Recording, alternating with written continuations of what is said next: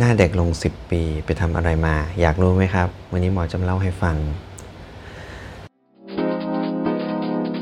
คุยกับหมอบีศัลยกรรมตกแต่ง สวัสดีครับ ผมนายแพทย์ชพงศ์สัตรสาธิตสมาชิกสมาคมศัลยแพทย์ตกแต่งแห่งประเทศไทย วันนี้มาคุยกับทุกคนโดยเรื่องของการยกกระชับใบหน้านะครับ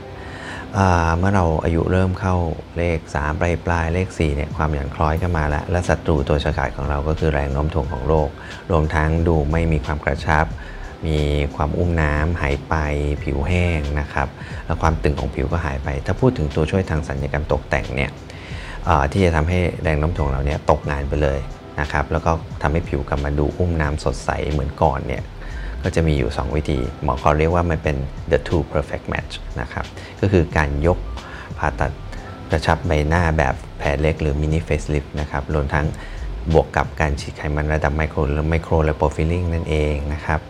การแค่ความหย่อนคล้อยก็คือการยกกระชับ ซึ่งมีวิธีทางอ้อมมากมายนะครับที่เคยได้ยินอาจจะเป็นอัลตราไฮฟูหรืออะไรก็แล้ว แต่เพื่อให้สบายใจว่าเนี่ยมันไม่ใช่การผ่าตัด แต่จริง ๆ แล้วอาจจะเจ็บกว่านะครับ คงมีหลาย ๆ คนที่มีประสบการณ์ที่เคยได้ทำเพราะว่า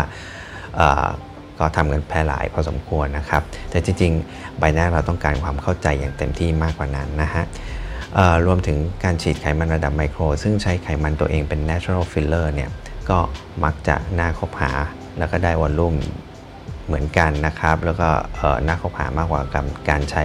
ฟิลเลอร์ที่เป็นสารสังเคราะห์ทีนี้ mini facelift คืออะไรนะครับการผ่าตัดศัลยกรรมดึงหน้าหรือว่า facelift เนี่ยมีรายละเอียดนะครับแล้วก็มีระดับการใช้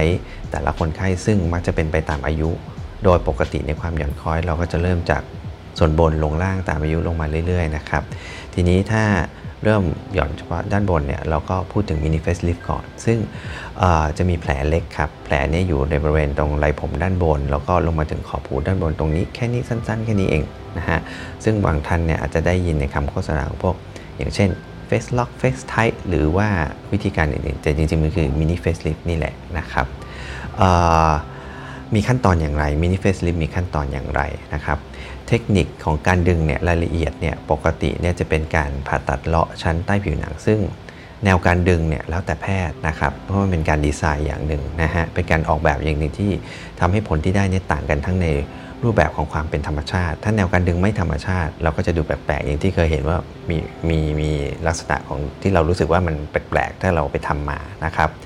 ส่วนสำหรับเทคนิคที่คุณหมอใช้เองเนี่ยปกติเนี่ยเทคนิคเนี่ยเราจะขยายชั้นใต้ผิวหนังลงไปได้ถึงใบหน้าส่วนล่างพอสมควร รวมถึงชั้นกล้ามเนื้อใต้ผิวหนังหรือที่เรียกว่าสมสเนี่ยซึ่งเป็นชั้นที่ทั้งตัวโบท็อกซ์เอง หรือว่าเครื่องมือต่างๆ พยายามจะมาทำงานกับชั้นนี้นะครับ แต่ว่า เราก็จะจัดการมันโดยตรงด้วยการผ่าตัดนะฮะเพราะฉะนั้นจะมีการดึงขึ้นและยกกระชับโดยตรงนั่นเอง แล้วก็รวมทั้งหนังเกินที่เกิดจากชั้นผิวหนัง เราก็มีการตัดออกเพื่อให้เกิดความตึงที่พอดี หัตถการนี้สามารถทำได้กับคนไข้ตั้งแต่อายุ 30 ปลายๆขึ้นไปนะครับขึ้นอยู่กับลักษณะความหย่อนคล้อย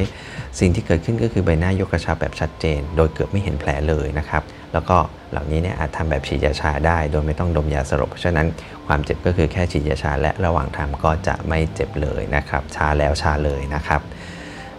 ต่อไปการฉีดไขมันระดับไมโครไมโครแฟตไลโปฟิลลิ่งคืออะไรนะครับ ปกติเนี่ย เราก็มักจะเริ่มขาดความชุ่มน้ำหรือ volume หรือส่วนต่างๆ ของร่างกายใบหน้าตั้งแต่หน้าผากใต้ตาร่องแก้มร่องน้ำหมากได้ตั้งแต่อายุ 30 กว่าๆกันแล้ว การฉีดไขมันนั้นจะเป็นฟิลเลอร์ธรรมชาติ ซึ่งทำให้ใบหน้าเราดูเด็กลงนะครับและฉีดไขมัน lipofilling เนี่ยมันก็ไม่เหมือนกันฉีด micro fat หรือ micro lipofilling นะครับการฉีดไขมันระดับไมโครมีความแตกต่างไป มีการตัดทอนเซลล์ให้มันละเอียดลงนะฮะแล้วก็ได้เซลล์ไขมันที่ละเอียดรวมทั้งทำให้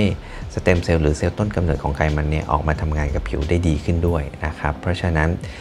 สามารถเหล่านี้สามารถย้อนไปติดตามในบทที่คุณหมอเคยพูดถึงไว้แล้วว่า micro lipofilling คืออะไรมีรายละเอียดอยู่นะครับ ทีนี้ทำไมหมอแนะนำให้ทำคู่กัน จะเห็นได้ว่าการทำ2 อย่างนี้มันก็คือการตึงยกกระชับใบหน้าแบบแผลเล็กรวมทั้งการฉีดไขมันระดับไมโครเนี่ยจะเกื้อกูลกันอย่างได้ผลสูงสุด ซึ่งทำให้ใบหน้าเราอ่อนเยาว์ได้เป็น 10 ปี แล้วก็เป็นธรรมชาติด้วย โดยที่คนอื่นไม่รู้ว่าเราทำอะไรมานะครับทั้งนี้ทั้งนั้นระดับการดึงหน้าหรือ facelift เนี่ยมันก็จะมีหลายระดับนะครับ mini facelift ที่เคยที่ได้พูดถึงไปแล้วเนี่ยคือการดึงขมับแล้วก็ใบหน้าส่วนบนเป็นหลักนะครับ2 anti layer face lift ก็คือจะรับผิดชอบของ เริ่มมีรับผิดชอบลงมาถึงใบหน้าส่วนล่างเป็นหลักด้วย เช่นกัน เพราะฉะนั้นแผลอาจจะต้องอยู่ตามขอบหูยาวลงมานิดนึงอาจจะถึงติ่งหูนะครับ ส่วนอีกอันหนึงก็คือ full face lift ก็คือจะ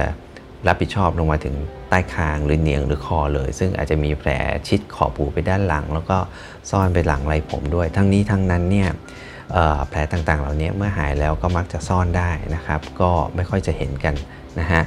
รอแต่ว่าถ้าเป็น anti delay full face lift เนี่ยอาจจะต้องมีการดมยาสลบเข้ามาช่วยนะครับ เพื่อทำให้การผ่าตัดได้เต็มที่แล้วก็ดีขึ้นได้ผลดีขึ้น ทั้งนี้ทั้งนั้นหมอขอย้ำนะครับว่าการผ่าตัดดึงหน้าเป็นการออกแบบอย่างหนึ่งเป็นการดีไซน์อย่างนึงเพราะฉะนั้นแนวการดึงหรือว่าจะเป็นธรรมชาติหรือว่าจะทำให้ดูพอดีเนี่ยมันยากมากนะครับ เพราะฉะนั้นเลือกแพทย์ดีๆ แล้วก็เอ่ออยู่ขึ้นอยู่กับแพทย์แต่ละคนด้วยเพราะว่าแต่ละคนก็ แนวการดึงก็ไม่เหมือนกัน เพราะฉะนั้นคนไข้ต้องศึกษาแล้วก็เลือกแพทย์ที่ดีแล้วก็ได้มาตรฐานและเหมาะกับตัวเอง อย่าลืมไปคุยกันรายละเอียดกันนะครับ เพราะฉะนั้น 2 อย่างนี้มันมีประโยชน์กับคุณมาก โอเค สาระดีๆ เหล่านี้เนี่ยถ้ามีอะไรมาเพิ่มเติม คุณหมอก็จะมาเล่าให้ฟังอีกนะครับ ยินดีครับ แล้วก็เจอกันโอกาสหน้า สวัสดีครับ คุยกับหมอบีศัลยกรรมตกแต่ง